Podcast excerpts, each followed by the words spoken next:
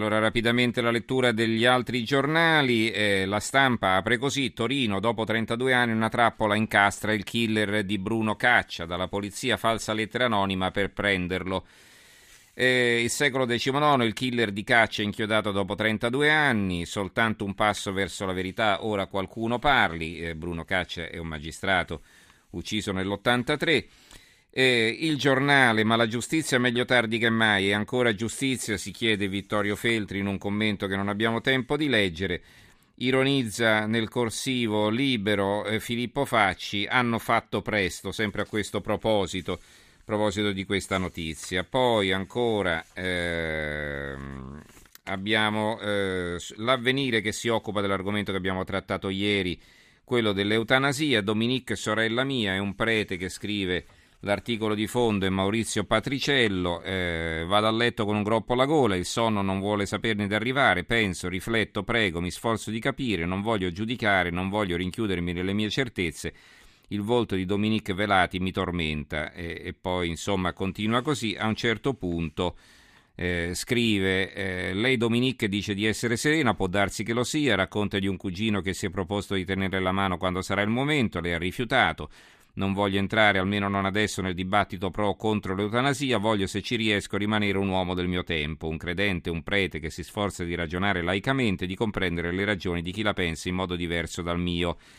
Voglio che i diritti di tutti vengano riconosciuti e rispettati, i diritti, ma quali? È un diritto chiedere di morire quando si ritiene che sia giusto? E poi conclude così, cara Dominique, mio fratello è morto un anno fa, era un gigante buono, aveva la forza di un leone, la leucemia lo inchiodò in un letto.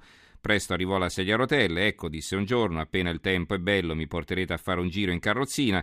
Abbiamo sofferto tanto, ma quante cose abbiamo imparato stando accanto a lui, tutto girava attorno a quel letto di dolore e gli ultimi giorni li conserviamo come un dono. Abbiamo pianto insieme come tante altre volte avevamo gioito insieme. I nostri bambini hanno imparato che la malattia, la sofferenza e la morte fanno parte della vita. Poi abbiamo Italia Oggi. Pur di far tornare i conti, l'uomo di fiducia della Merkel all'Unione Europea ha falsificato i dati sugli immigrati. Un servizio di Tino Oldani, ma non abbiamo altre informazioni perché rimanda poi alle pagine interne.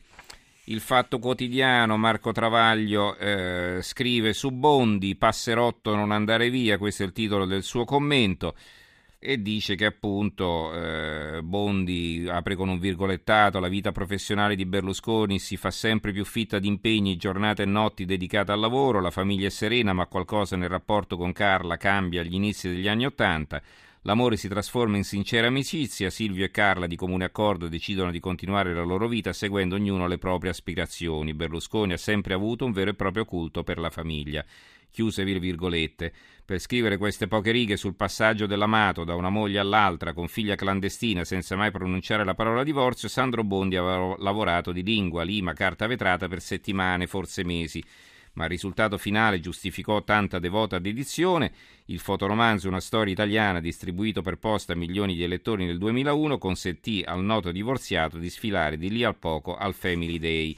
Ora che invece il divorzio tocca a Bondi, ufficializzato ieri col passaggio suo e della fidanzata Manuela Repetti dal gruppo misto all'ala dei traditori verdignani, ruota di scorta della sinistra come lui avrebbe bollato fino a due anni fa, tutto intorno è silenzio. L'apertura del manifesto Il milione, superata la cifra record di profughi e migranti sbarcati in Europa dalla fine della guerra nella ex Jugoslavia. La maggior parte sono siriani. Il tempo, Natale in India, il premier in mimetica in Libano si spara la posa coi soldati ma dimentica il Marò che da tre anni festeggia in ostaggio. Il commento di Massimiliano Lenzi, Fonzi o Rambo, ecco il dilemma, questo è il titolo. Poi abbiamo il Gazzettino di Venezia, Mose, Orsoni attacca Nordio, scorretto e non imparziale. Se la prende quindi l'ex sindaco di Venezia indagato, rinviato a giudizio con il procuratore capo di Venezia Carlo Nordio.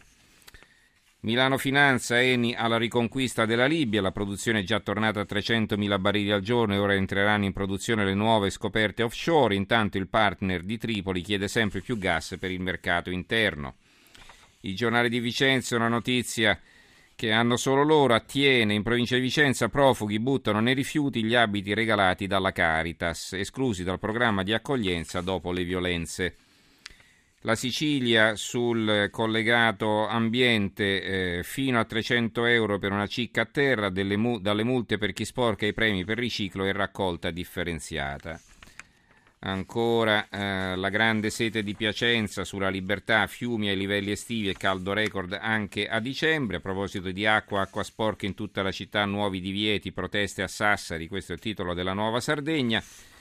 E eh, il resto del Carlino ha un'inchiesta sulla Concordia, l'altra verità, il perito, generatore d'emergenza insufficiente, ascensori e calascialuppe bloccati durante il naufragio.